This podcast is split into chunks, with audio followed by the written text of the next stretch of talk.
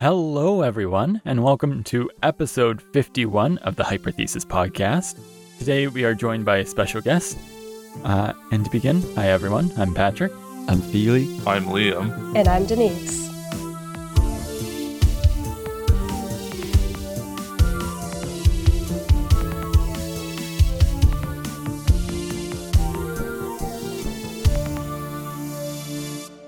So, as you heard from our introduction, we have a special guest on today who we'll be talking to during our main topic uh, on some very interesting physics.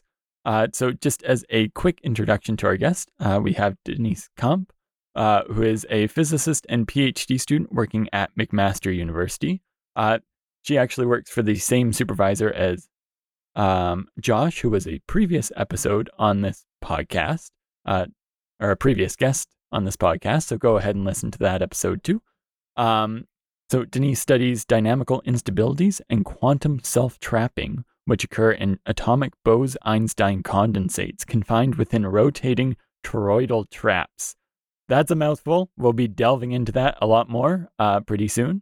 But she also does other related research in Bose-Einstein condensates and completed her Bachelor of Science and Master of Science Uh, at the University of Hamburg, where she studied dynamics and correlated systems and condensed matter theory.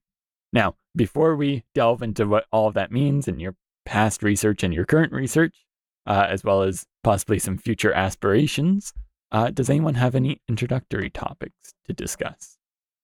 Yes, I do. Um, and just to also say, me, Denise, and Josh all work in the same group, so we all work for good old Duncan O'Dell.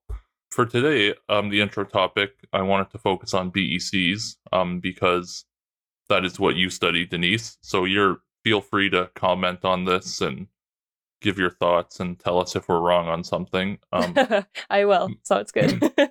But I found this paper called Bose-Einstein Condensates as Gravitational Wave Detectors. Did you say you find it or did I find it? Yeah, so I think you found it and told me about it, actually.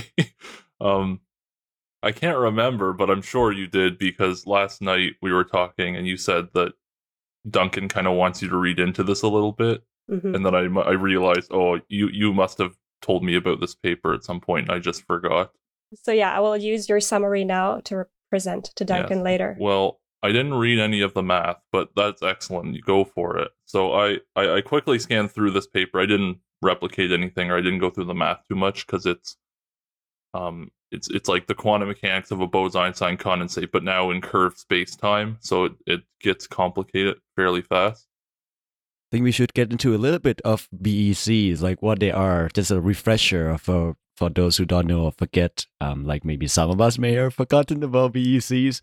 Um, or what I know, just from StatMech perspective, I guess, a little bit of quantum perspective, is that it's a, it's a special state of matter that basically um, for bosons specifically, that are basically, there are the majority of the particle would be in the same state, the, the ground state per se, and that is the definition of B E C. Well, not the mathematical definition, but that was kind of what I understand a bit, because there's like a clear phase transition threshold that happens at low temperature that makes everything, well, not most of the particle, almost all particles go into ground state, because higher energy states are not available. Yeah, exactly. Um, you take these bosons, these integer spin particles, you make them really cold, and they all kind of bunch together in the lowest energy state. So you get this kind of macroscopic quantum gas of stuff, and there, you can do it with other things too, but that, and we, we've talked about B E Cs a whole bunch. I think the first episode we did, probably, we talked about B E Cs, and but yeah, that that's the gist of it. Um, so I I was interested in this paper. Um, this was published in twenty nineteen in the Journal of Cosmology and Astroparticle Physics by Matthew Robbins, uh, Nyesh um, Afshordi. I might have pronounced that horribly. I apologize. And Robert Mann. Um, I actually met, I think, I don't know if you did, Denise, but I met Robert Mann once or twice. He's a big name in theoretical physics, and he works at Perimeter Institute in Waterloo, actually. Um, but anyway, so I think in the last like five to six episodes, we've talked a lot about gravitational waves and these gravitational wave detectors. Um, so without spending too much time talking about kind of going through all of it again, uh, the gist of it is that there's this nanohertz project, which is fairly new, and they observed um, gravitational waves by looking at pulsar stars in our own Milky Way galaxy. Um, and these were very low frequency gravitational waves. They're thinking like the nanohertz range, because that's the name of it. Um, and the other big gravitational wave detector is LIGO, which is this very, very large interom- interferometer experiment um, that measures gravitational waves in the kind of one hundred to three hundred hertz range. And this was big back in twenty fifteen.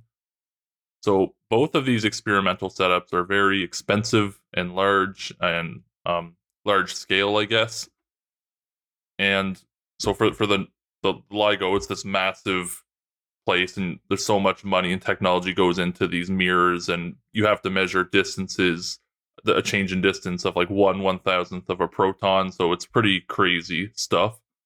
And this nanohertz experiment, you need um, radio telescopes. With there's only a few of them on the Earth that they can use.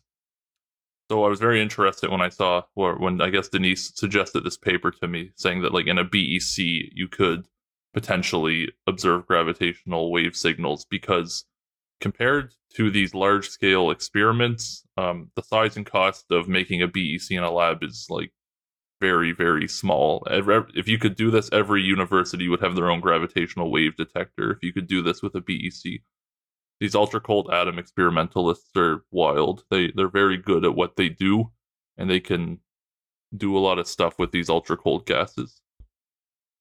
I never knew like the scale of experimental B E Cs, like how big of B E Cs can you make? Like, is it in terms of like moles, or is it like, you know, like a, sh- a whole full little chamber of like a foot wide, or do they make it like trapped in a crystal, like super small? I don't know. Like how, how big of, how massive of B E Cs can you make?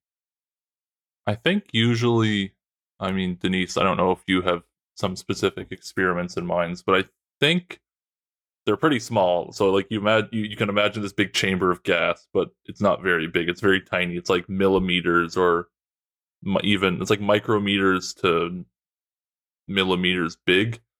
Um, and there's probably like anywhere from a thousand to a few ten thousand particles that make up these B E Cs, at least in the experiments I've looked at. I don't know, Denise, if you've seen any papers that talk about that or not. Uh, yeah, I mean, I work with those uh, toroidal trap B E Cs, basically, and those traps are usually around like forty micrometers or sixty micrometers in diameter.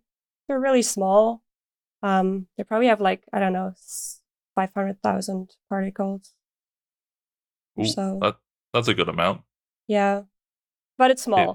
That's that's yeah. the gist. Yeah, it's a small thing for sure. Yeah, here's the thing, Liam. You say good amount, but to me, five hundred thousand is like nothing. Yeah, it's, it's an amount you made of nothing.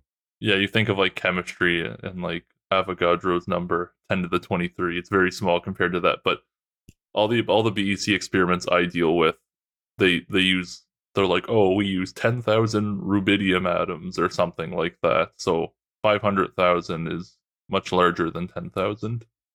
Well, it makes sense because quantum effects are really hard to control. Like, you have to be super precise, and you have things that are they are like ex- exhibit quantum effect, just purely quantum effects. It's really hard to do when you have like a lot of kinetic energy or with like a lot of more particles. And I don't know how you're gonna like consistently control that either. I'm not an experimentalist, right? I have no idea what techniques used to create the B E Cs.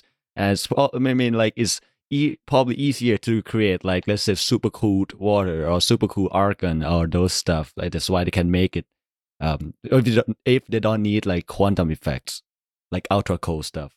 Yeah, I'm I'm gonna go try and stay back on topic, um, so we don't run out of time. But I think the ultra cold people are very good at making these gases very cold. They just fire a bunch of lasers and magnetic fields at these gases, and they can get them to like the nano Kelvin range. Um, they use laser cooling and kind of magnetic evaporation cooling, and there's all these other things. I don't know the exact details of all of them. Um, But back to this gravitational wave detection, B E Cs. I just thought it, if you if they if if you can do it, it saves a lot of money essentially and a lot of time. And anyone, you could create like a first, or you could create like an undergraduate physics lab or something where you have a B E C prepared and you measure a gravitational wave signal in it or something. Like, obviously that's a long way down the road, but it would be kind of cool. So the paper, um, it's not the first to have proposed using ultracold gases or B E Cs to detect gravitational waves. There were some other ones, but it kind of built upon those ideas and kind of gener- generalized them a bit more.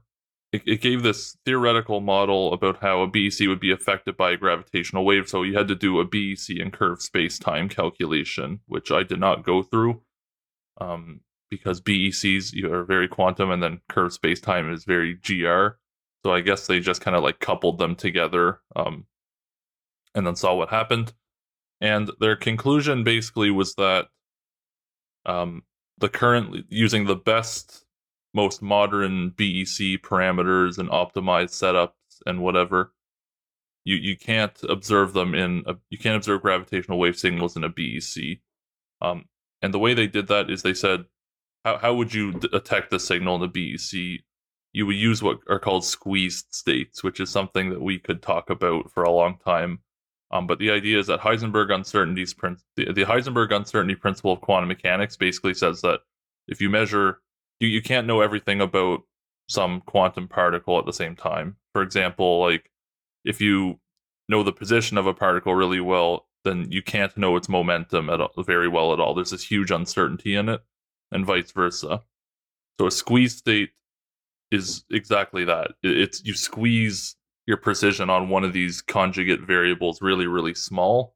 So for example, you could know the position of this particle super, super well, and you but what what it does is it kind of like creates this huge uncertainty in your velocity or momentum. And so those are called squeeze states in quantum mechanics.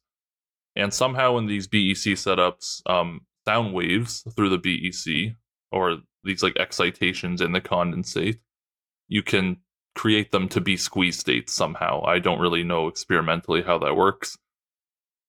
But if you can, they, they basically said that currently we can't detect these gravitational wave signals in a B E C, but if you can get really, really, really squeezed, more squeezed, squeezed states, um, then the way they react to the gravitational waves would be measurable. That was kind of like the overall gist of the paper. And one thing they're focusing on in this paper is they want to detect gravitational waves in the kilohertz range, so like a few thousand hertz. Um, Probably because there's no gravitational wave detectors that do that now, and because somehow they claim that if you can detect gravitational waves in this frequency range, you can learn about different types of stars. Like, you can learn more about the insides of neutron stars or things like that, um, because those are topics that people don't know a lot about at the moment. You can put kind of derive conditions that these stars would have to obey, and you can learn some physics about them.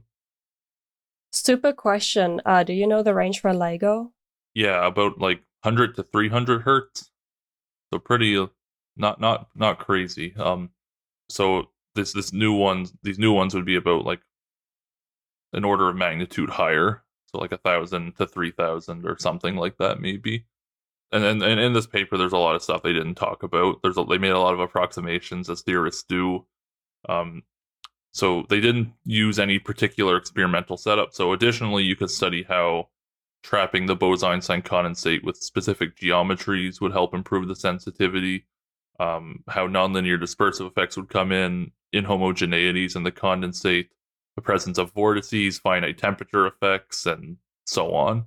So it, it was kind of like a preliminary minimal model work, but it, to me, it looks like it's promising. You could actually probably do it in B E Cs. Um, we just need some more time and some more studies into this and how to get more tightly squeezed states. Well, that's a a very interesting concept, and it will be very interesting if we can actually use it and apply it in the future, um, especially with the recent uh, work coming out from, uh, is it Nanograv, I think?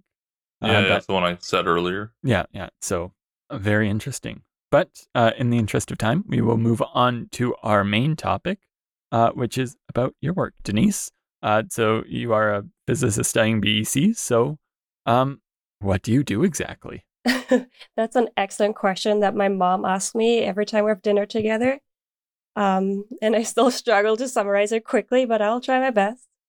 So I started my project uh, looking very closely at instabilities. Um, so basically, we model A, B, C close to an instability, and we're looking for, you know, any kind of universal features that we can find. And some of those are um, catastrophes, which I will talk about later, maybe, if we get there, and a macroscopic self-trapping, which you've already mentioned earlier. Um, right, so these instabilities usually occur like close to bifurcations, and bifurcations are where your classical uh, field theory kind of predicts that multiple or one solution appears or disappears. Um, exactly, so those are the bifurcations. And an example for that is um, if you have A, B, C in a double well. I'm sure at least someone has talked to you about this. If you had Josh here, if you had Liam here, yeah. So just a quick uh, recap. So a B, C in a double well is just this W-shaped potential, and you have a left well and a right well. And for the interest of this, they're perfectly symmetric. They're the same. Neither of them is energetically preferred. Um, but now you tune the interaction in your gas. So this condensate wants to clump together, and to do so, it has to pick either left or right. It's pretty random, but it has to pick one of the wells to clump together, and that is like um, a symmetry-breaking transition, basically, here. And um, so from this one solution of it's equally and both wells at the same time, it just kind of has to choose left or right. So we have su- two solutions now that are possible. Um, classically, right? Quantum mechanically, you could still have a superposition, but... Uh, Okay, so we have these new set of solutions appearing, and uh, we refer to that as macroscopic self-trapping. If one of them, like if, if one mode is preferred over the other randomly. Um, okay, so my system that I work in is A B C in a slowly rotating toroidal trap. So I basically just have a ring, I put my B C in there, and I stir it around. And I stir at a velocity that... Um, is between two modes. Because I'm a theoretical physicist and I like to do things as simple as possible, I only look at two modes at a time. Um, my modes are either non-rotating or rotating, and I rotate my trap right in the middle between these two modes, so neither of them is preferred, just like in the double well. So it's a two-mode model. Oh, uh, I think I've seen your poster before, because I, I remember the word like toroidal. It's, it's, like a, it's like a donut, right? Like it a is. shape of like a donut. And just a little bit of about bifurcation. We talked about this before in this podcast, but I think this to me is like a fork in a road, right? You're on a road and then you meet a fork. And in the more mathematical and physics term, like you said, there's one solution and now there are two possible solutions. And people call that type like bifurcation. And the theory that studies bifurcation is called a catastrophe theory, which Liam is super into. Yes. We love bifurcations, which we've talked about before. So I want to go back to the double well. The double well, yeah. So imagine that you have like a bunch of, you have like a W shape, right? And then there's like a little, there's two little valleys in the W, one on the left, one on the right. And there's this like kind of intermediate hill in the middle that separates them, like the middle point in the W. Um, why is it that they want to clump together in the system? So you, you have one B E C, right? Not two. Mm-hmm. Yeah, so you have one Bose-Einstein condensate, because sometimes in these experimental in these experiments you can like mix different types of B E Cs together and they do funny things. But so this right. is just one. That's actually one of the next projects I'm planning with like two species of B E C and mm-hmm. uh, such a yeah. trap. There's a million different things you can do mm-hmm. with these, right? It's wild. Oh but yeah.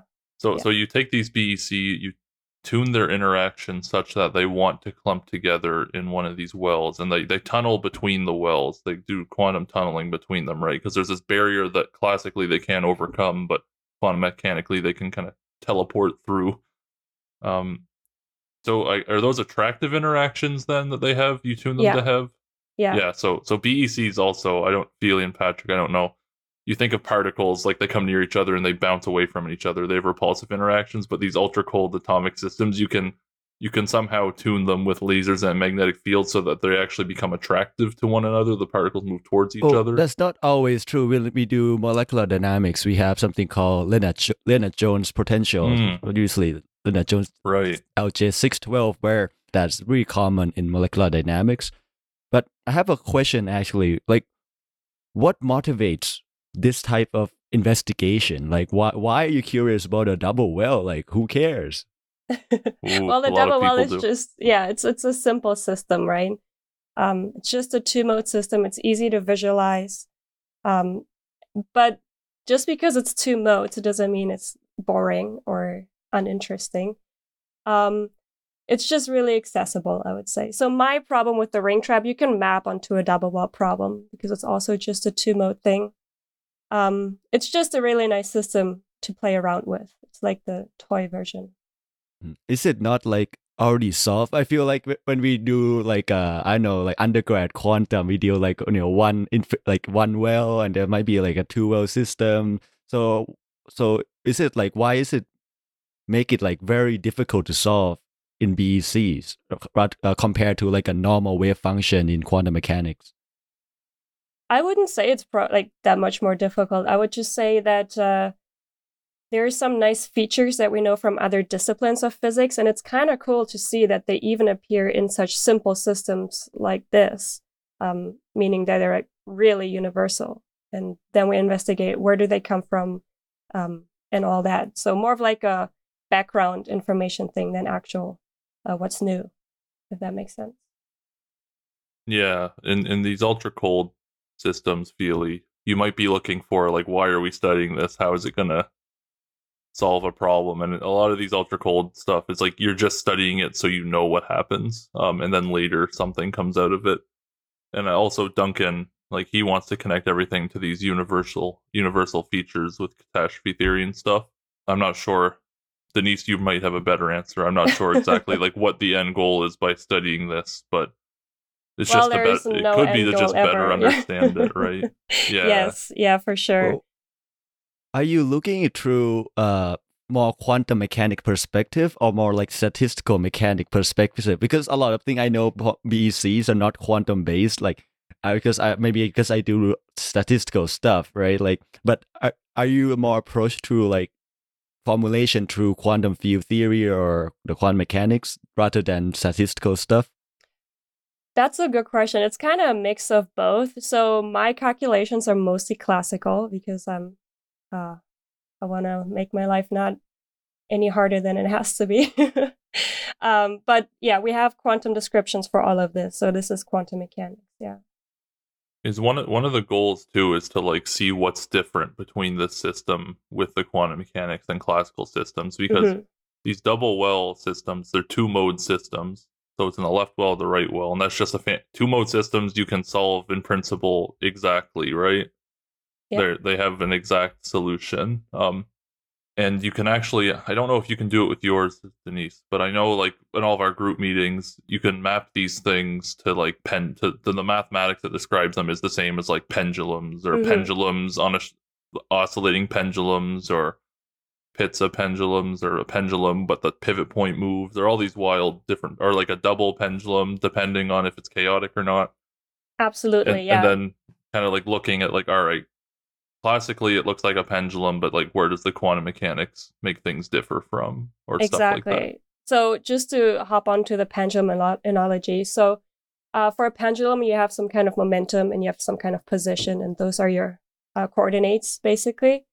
And in my system, when I have two modes, I would look at the population difference, which is uh, similar to the, I think, angular momentum, and then the phase difference between these two modes, or condensates in these two modes, uh, which is then the position. So I have similar descriptions, but it means different things, if that makes sense. Well, uh, are these all analytical or are they like numerical? It's both. Yeah. Um, but uh, to hop onto that, actually, so when I solve my system classically, I... Uh, technically can choose like an angular momentum and an angular position and the world is fine. But if I want to do that quantum mechanically, I can't, right? Because Liam already touched on that earlier today. We can only know one of them and then the other one is really uncertain.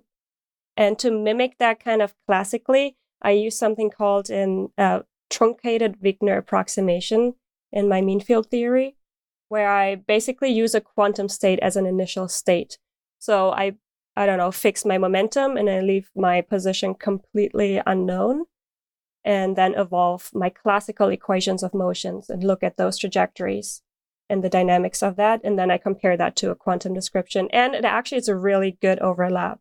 I would show you pictures, but uh, I, I'm going to show help. them some pictures. Yeah. I'm going to bring them up. Well, so you mentioned that you're looking for, your group specifically, looking for like universal features. So mm-hmm. what kind of analogous behavior have you found that, you know, relate to other systems that you can talk about?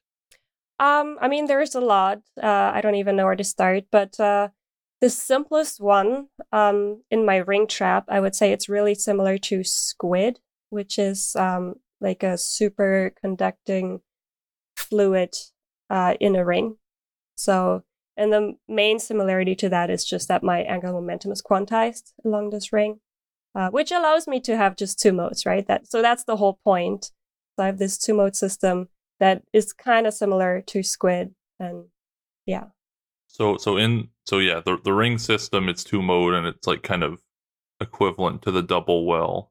So that's mm-hmm. one you're studying, and you you stir this B E C and this donut shape around, and so so your two mode approximation is just that this, because this is all quantum, this rotating B E C can only have certain energy levels, um, and you're only focusing on kind of like the two biggest ones, like the lowest two energy levels, right? Mm-hmm. That's your two mode approximation. There's other ones, but you're kind of you, you stir it such that you only care about two of them. The other yeah. ones don't get excited as much. Well, I think technically you could use it between any two modes, but I choose the non-rotating and the first mm-hmm. rotating because that's simple, and it's nice hopefully to see in, a, in an experiment, um because if everything is in the rotating mode, you should see a vortex. So that would be something visual to measure, actually. Well, I think I know that B E Cs are not not not directly related, but a lot of temperature that B E C occurs um, happen coincide or sometimes really near superfluidity and those stuff, right? Because for helium and such. So is there a specific reason that um, people are interested in like B E Cs in in in those kind of trapping well rather? Oh, well, I mean, I'm sure there are people who do like superfluids, but if they're really near, they must have influenced each other at some point, right? Like, it, oh, you want, do you just want B E C that doesn't have like superfluid behavior? Do you, or, like, basically, do you model superfluidity in your system too? Um, I would say yes. Um, so a flowing B E C has a lot in common with the superfluid. Um, so the way it shows in my Um, theoretical experiment, I would say, is that I have to have some kind of disorder potential for my condensate to actually feel that I'm stirring it around. Like if it was a superfluid and I have my ring and I just spin my ring uh, and there's no friction along the edges, my fluid would never know that we're spinning. So I have to physically like stir it like a coffee uh, in a circle. In an experiment, they do that with a green laser. In uh, theory, I just put in a uh, periodic potential. yeah. So, yeah, superfluids are these nice cold things that have, I think I talk about them in my story today a little bit actually, but they have no friction for people who might not know. So a superfluid flowing through a tube, it would never slow down because it doesn't lose any energy due to friction. Um, or at least theoretically it doesn't. Maybe it loses a very, very, very, very, very small amount, but I don't know. Well, it's like a su- superconductivity, right? Like, mm-hmm. you know, you don't lose um, energy. Yeah, and B E Cs and superfluids are very, you got to be careful because a lot of the time a B E C is a superfluid and a superfluid is a B E C, but they don't, they're not necessarily the same. You can create B E Cs which aren't superfluids and superfluids which aren't B E Cs. Um, but I think like helium four is an example of, you can create a Bose-Einstein condensate with that, but also it's like partially a superfluid. I don't quite know the details. Um, but helium three is just a superfluid. Um, it, it has a different kind of thing happening with it. So I think I should get into a more different field of queries that I think are easier to answer. Um, so Really, so you are doing very theoretical, hardcore um, investigation, which uh, through a lot of people is like that. Even for me, you know, is It's really a lot of analytical stuff or solving equations. So what got you in- interested in this? I know you did um, this, um, your physics in undergraduate and master's in Germany too. Like, but what really got you into physics? I, the reason I asked because like different guests have different stories, and it's interesting to hear why each person go into physics, because it's such a niche field, right? Like not many people go into physics. So what is your story? Yeah, that's a that's a great question. I love hearing those stories from everyone too. Um, I don't know. I guess everyone says that. It just kind of happens. But uh, I, even as a kid, I always liked math and I liked logic and patterns, and that's just how my brain is wired. And uh, that's okay. Um, I'm good at this and not so good at other things. Um, would be bad if we all had the same talents. But uh, yeah, I always gravitated towards like these logic-based things. So when I learned languages, I learned Latin because that's the math, like the most math-like language out there that I can think of. Um, yeah, and then uh, in high school, we had to pick a major, and um, I picked physics because it was the only science one they had there. And it's also arguably the best science out there. Um, so yeah, Amazing. I was, right? I was always between math and physics, but I couldn't major in math. So um, I did physics in high school, and then I continued in university. I was like just general physics. So there was experimental stuff to it, theoretical stuff to it, everything around. Um, but I always just liked the theory things. I'm not really good at like building things with my hand and fidgeting around with lasers, so that stressed me out. What's the atmosphere like in Germany? Like, because I know a lot of, like, we talk about extensively how there's a lot of disdain in like physics in like maybe like growing up, and like, oh, physics is like, you know, you know, boring and stuff. Like, was it like, and like, were people, like children, encouraged to study physics in Germany, or it's like, was do you find any difference at all, like when you when you came to Canada? Um, that's a tough question. I feel like the whole university thing is completely different here in, I would say, all the Americas, um, or North America. It's uh, you don't have to go to university in Germany. You don't even have to do high school, and you still get a job, and you are still a valid member of society, and nobody looks at you weird. So I'm the first one in my family to even finish high school uh, and go to university. I'm still in university. My parents are looking at me like, you should get a job. Um, so first of all, just going to university is not necessarily the goal for all like Germans.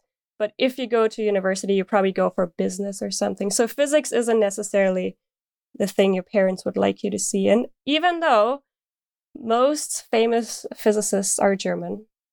I say that like that, but a lot of them.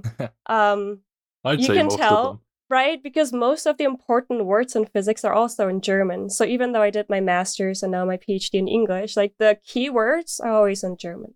Um, so I feel like there's some historical uh, tendency for Germans to do physics. I don't know. it's it's kind of funny because sometimes like Duncan or people in our group, we'll see these old papers by like like Einstein and all these like mm-hmm. German people, German speaking people. And they're like, Denise, can you like translate this paragraph or something? It's really funny. Yeah. So, yeah, it's not unheard of of uh, German people to go into physics. That's all I'm saying. Um, but uh, yeah, it's more so unheard of of women going into theoretical physics, which bothers me the most. Um, so that's why I'm still here and I'm still going.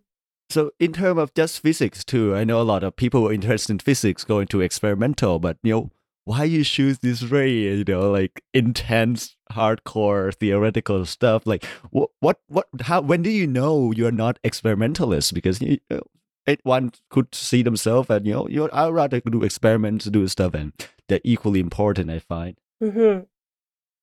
Yeah, I don't know. So we had a lot of um, experiments in my school in Germany. So we have this laser institute there, and we got lots of accelerators. So particles physics is huge.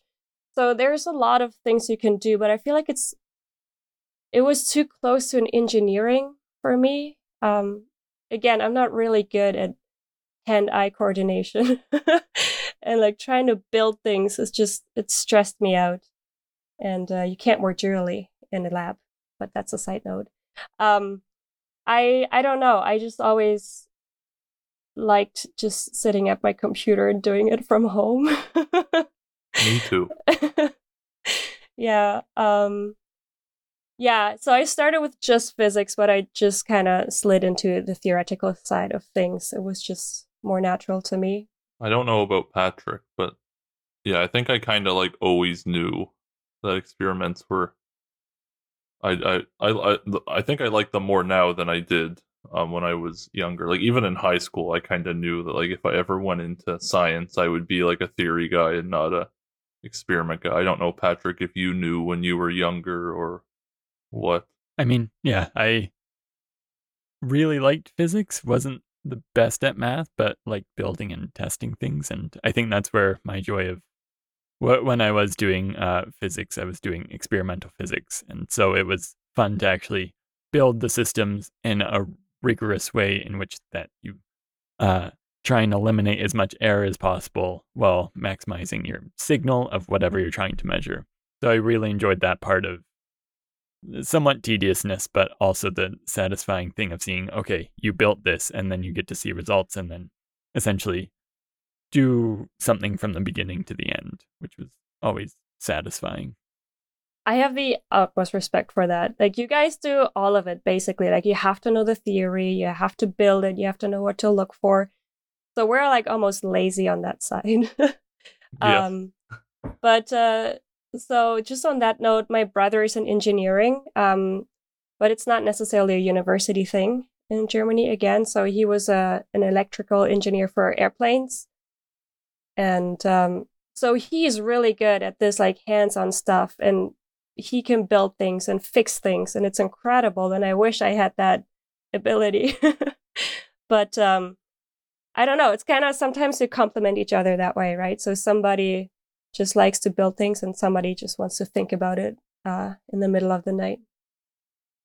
Yeah, I find it. My my brother engineer, my father is an engineer, and I knew early on didn't want to be engineering. I used to, you know, I think we as Liam, my set, right, we want to do like pure theory, but um, my former supervisor opened up my world to computational stuff, and I'm sure you, like these days, it's so hard to just do pen and paper, almost impossible to do like a, the cutting edge research, just pen and paper, right? So that's why I think you also use a lot of computational package or analytical package to solve them. So, um, do you see yourself more like pen and paper person, or you just also love the computers and stuff now? Mm, I would say the first thing I do is I write things out on like a blackboard probably. You would be surprised how many times Liam and I stand in our office and just are covered in chalk and like draw pictures on the blackboard. Um, but yeah, just to check something quickly, I would I would write a code, yeah. Too lazy for that to do by hand. Um, mm-hmm. Yeah, I know some people have notes like like on their tablet and everything. I have mine in like a notebook, right, where I actually write things down. I don't know if you're one of the, us where who, who love fountain pens, but I do. Yeah. I really do. Um, I write things down all the time on pen and paper, and then I lose the papers, and then I start from the beginning. I feel like theoretical physics is just, at least for me, it's just like drawing pictures and ignoring as many things as you can without losing the physics. Yeah, like simplifying. If you had to, yeah, if you had to summarize theoretical physics, it's like, how much can we ignore before we lose out on what we're trying to learn about? Well, I think the next question is uh, routine. Is I think it's became routine question for all our guests now. So, are we asked about your hopes and dreams? So, it's not exactly who you... You, you know, what job or not now. It's about like who you see yourself being, who you want to be, you know, or what's the ideal you're hoping for in your career and your life moving forward. Uh, if you could talk about that. That's a loaded question. Yeah. Um, I have many hopes and dreams, uh, but yeah, to be modest, right? Um, I think uh, I really enjoy staying in research, and I think I want to do that for the rest of my life, just doing research.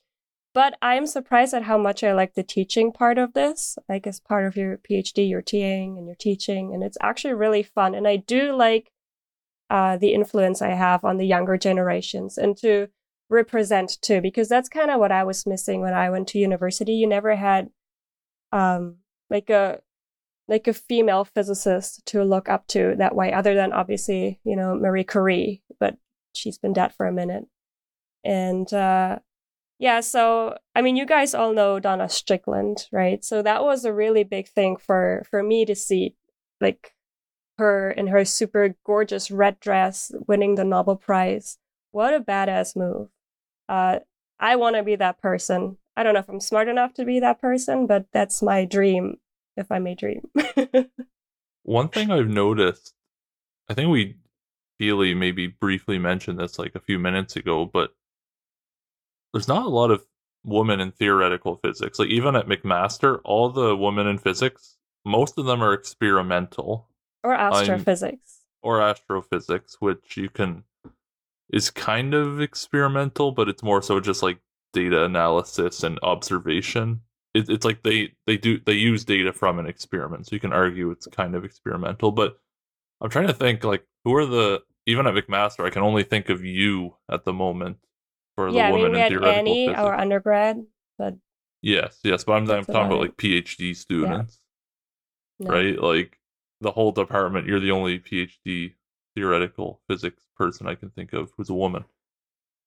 So isn't that sad? That's I know, sad. and I I wonder well, why. Here. yeah, I I wonder why that is. Why is it that? Because like women in physics has always been a problem. Because well, getting women into physics, not women in physics. Um, but why why do they always go towards the experimental side? What is going on there? I don't know. I don't know either. I um, it's not me. I can't answer that question for you. Well, at least you know what you want to do, right? And and that that is v- difficult for a lot of people to figure out what they want to do. There's you still talk to kids, not kids, you know, like um, adolescents, you know, like nineteen, twenty. Some of them go to university and they have still no idea what to do. So it's a age-long question about life and meaning of life, which, you know, if we're going to talk philosophy, I think is this conversation is going to go a different direction. Of course. So do you see yourself as a professor or more like a like um research scientist then? I don't know. I feel like that kind of depends on the location too. If I could pick where to go, I would totally become a professor. But I feel like it's more like you have to go where there's a position available. And I think moving across the Atlantic Ocean to come here, that's it's enough moving for me in a lifetime. Um, I think like I, I reached my limits. So if I find something close by, I will totally pursue that. But I'm open for, for other options. I, I wanted to quickly, for, not spend too much time on it, but the whole North America kind of, you know, everyone... at least in like Canada, right? Everyone gets pressured, or at least in Ontario. Some of the other provinces are better for it, but you're kind of like expected to go to university. If people tell you your whole life, like, oh, if you want to be successful, you got to go to university. And it's just so different over here compared to, I guess, Germany and probably other places in Europe too, right? Because I don't think everyone should go to university. University is a pretty like specific place to be. It's not for everyone. Um, If you want to be super academic, then yeah, it's great. But if you want to do like real world things, maybe it's not so great. But it's I think it's really bad when all these people get pressured into it, you know? Yeah, we refer to that as the inflation of degrees. Because like your undergrad degree is probably worthless compared to if you want to work in Germany and you have an undergrad degree, you can actually get a really, really, really good job. Um. But on that note, also, university is free in most of Europe. So it's wild to me that you're expected here to start your career in like huge debt, or your parents have to work really hard to afford this for you. And I think education should just be accessible.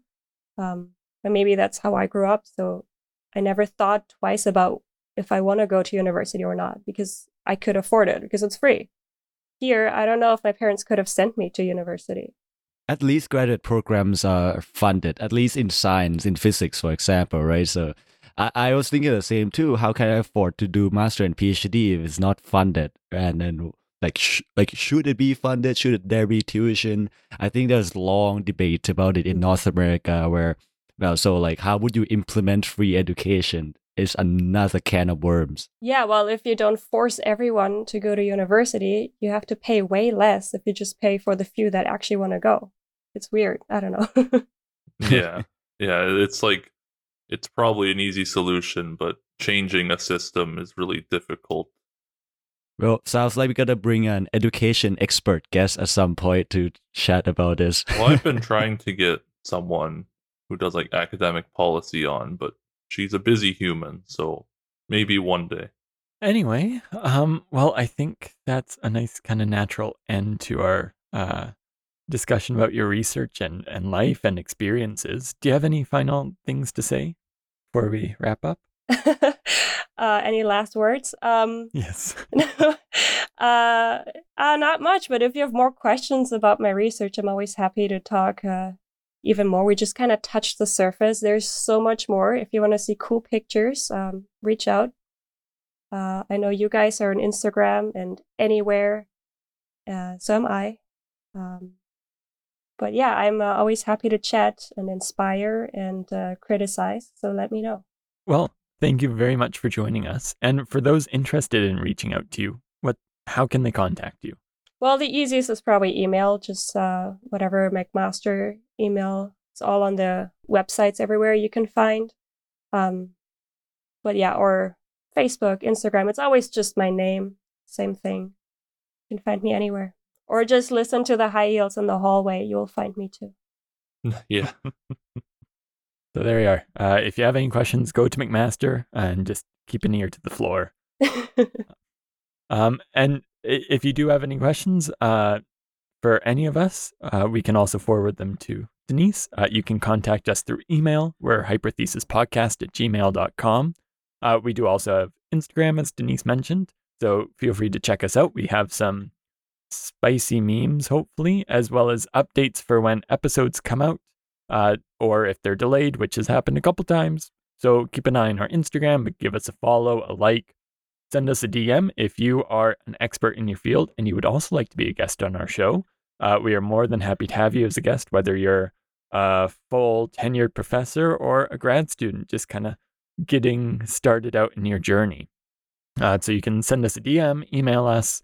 Uh, you can also listen to us wherever you find your podcasts, whether it's Spotify, Google Podcast, Apple Podcast, Audible.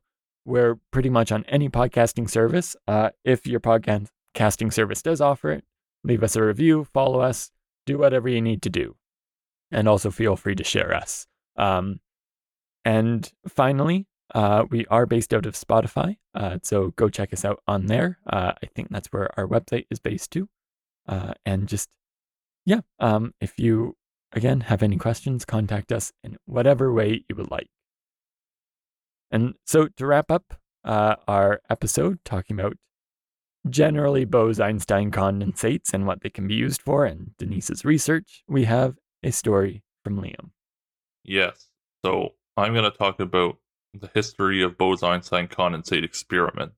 And there's a lot of them, so I'm not going to talk about all of them, of course, um, but more so just a very quick summary of some of the beginning ones, because Bose-Einstein condensation, we in a previous episode, I think it was forty-seven, we talked a little bit, I think Feely talked a little bit about the history of bosons, so these particles that have integer values of spin, and spin is some quantum property.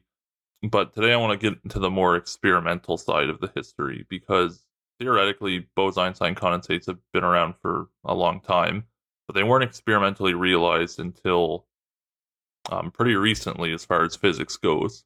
So this experimental history starts with superfluids, which we talked about a little bit. Um, back in nineteen thirty-eight, um, Kapitza, who's fa- Kapitza, um, his first name, I have no idea how to pronounce it. It's like P Y O T R. Peter?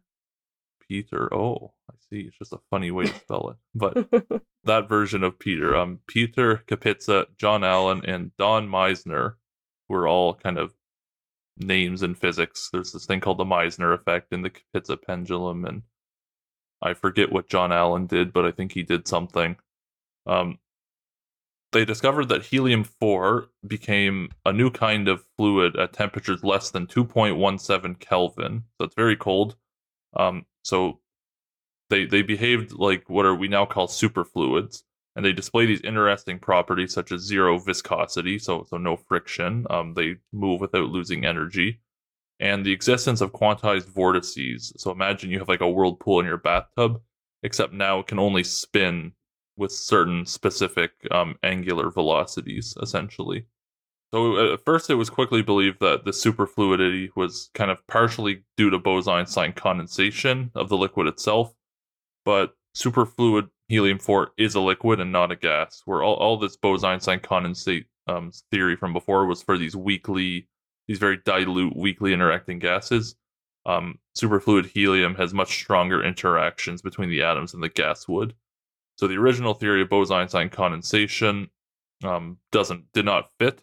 But despite this, physicists later found that Bose-Einstein condensation actually was this, it played a fundamental role to the superfluid properties of helium four. Um, and like we mentioned earlier, not all superfluids are Bose-Einstein condensates, and not all Bose-Einstein condensates are superfluids. Um, for example, helium three is a super, can become a superfluid at a very low temperature, um, but it's actually, helium three is a fermion, not a boson, um, but yet it still displays this superfluidic Um, phase behavior at lower temperatures. And this is actually related to the formation of these things called bosonic Cooper pairs, um, but I'm not going to get into that. So many, many years later, um, the first pure kind of gaseous Bose-Einstein condensate was created by Eric Cornell and Carl Wieman, um, or Wieman, I'm not sure. And they were co-workers at the University of Colorado, and they created this Bose-Einstein condensate on June fifth, nineteen ninety-five, where they cooled a dilute gas of approximately two thousand rubidium eighty-seven atoms to below one hundred seventy nanokelvin using laser cooling and magnetic um, evaporation cooling. So that's pretty cold, um, and rubidium eighty-seven is one of these Bose-Einstein condensate favorites. So a lot of B E Cs are made with rubidium eighty-seven um, because it has these specific properties that allow it to be cooled quite well. Um, four months later, someone by the name of Wolfgang um, Ketterle, Ketterle, I think, Wolfgang Ketterle and colleagues at M I T, they created a Bose-Einstein condensate in sodium twenty-three. Um, and this condensate had way more atoms than Cornell's and Wieman's um, condensate, allowing for important results, such as the ob- observation of quantum mechanical interference between two different condensates. So in other words, kind of macroscopic quantum interference. Um, so the three of them, Cornell, Wieman, and um, Ketterle, they won. They shared the two thousand one Nobel Prize in Physics for their achievement, which I think we might have talked about before, actually, specifically like this B E C Nobel Prize. Around the same time as well, a group led by Randall um, Hewlett at Rice University announced that they created a condensate out of lithium atoms, but they also found that lithium has Um, attractive interaction. So the particles, instead of repelling each other, um, they pull each other together. And because of this, the condensate actually turned out to be unstable and would quickly collapse. So unfortunately, there was this race for the Nobel Prize. Everyone wanted to create a B E C first.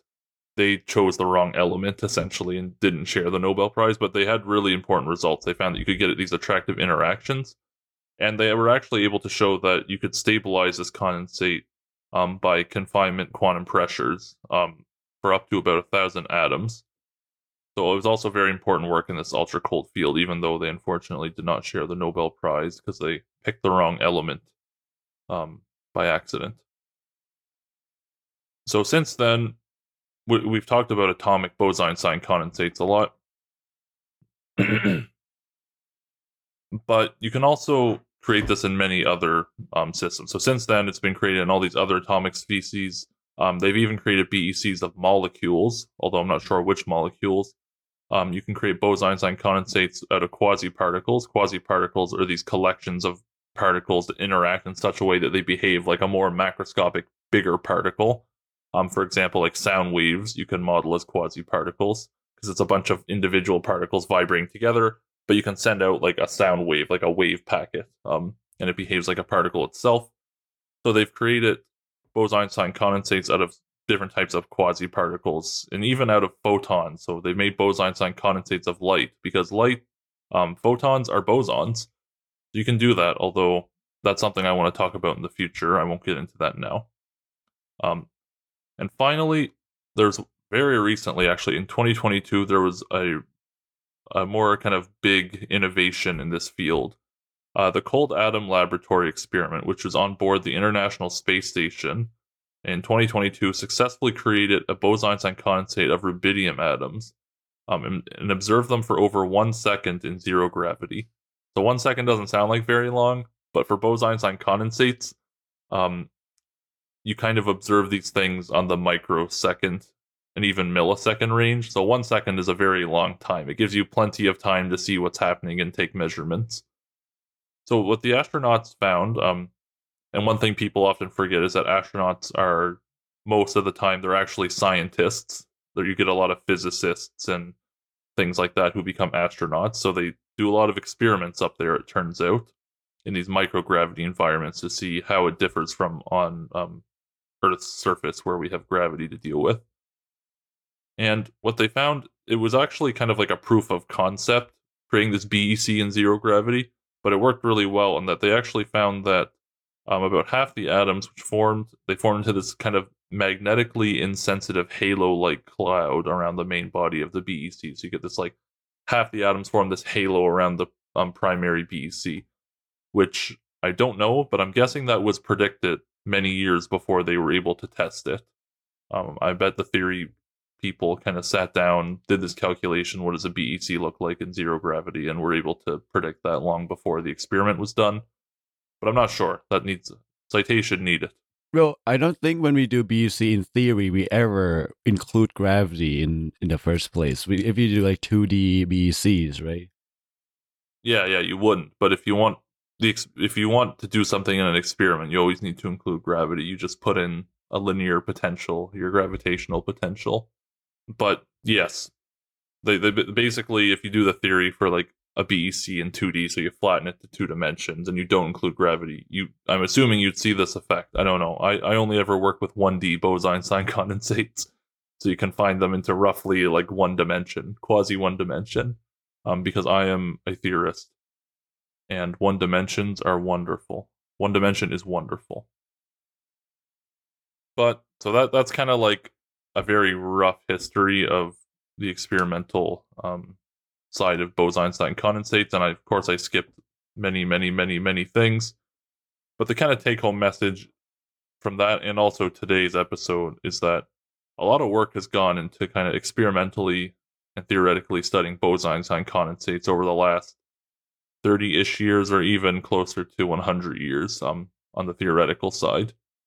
And there's still a lot of people who study these and trying to figure out what we can learn about different states of matter, quantum mechanics, interactions with curved space-time, all kinds of different things. So to me, Bose-Einstein condensates, they're one of those things where a lot of people studied them and there weren't immediate applications to you to say like the real world. But I think in the future, there'll be many, many more popping up. Um, we have such good control, and by we, I mean the experimentalists, over these Bose-Einstein condensates that I think they have some potential to be used as detectors um, and other applications as well. One note about uh, the B E C is that, you know, it's another state of matter technically, right? So when people learn about plasma, maybe it was like, oh, don't know what to do with it. And now we found out a lot of things are plasmas and, you know, whole whole. view of plasma physics. Maybe we will find things in space that are B E Cs that, you know, things are applicable to that becomes widely used. Who knows? Yeah, I'm not sure of how that would work, but maybe. Well, thank you for that uh, lovely history of B E Cs uh, and experiments. Much appreciated from the experimental side. Uh, and with that, that's our episode. So thank you very much again, Denise, for joining us. Uh, and again, if you have any questions for her, feel free to contact her. Um, but thank you for joining, and bye, everyone. Well, thank you for having me. Bye. Take care. See ya.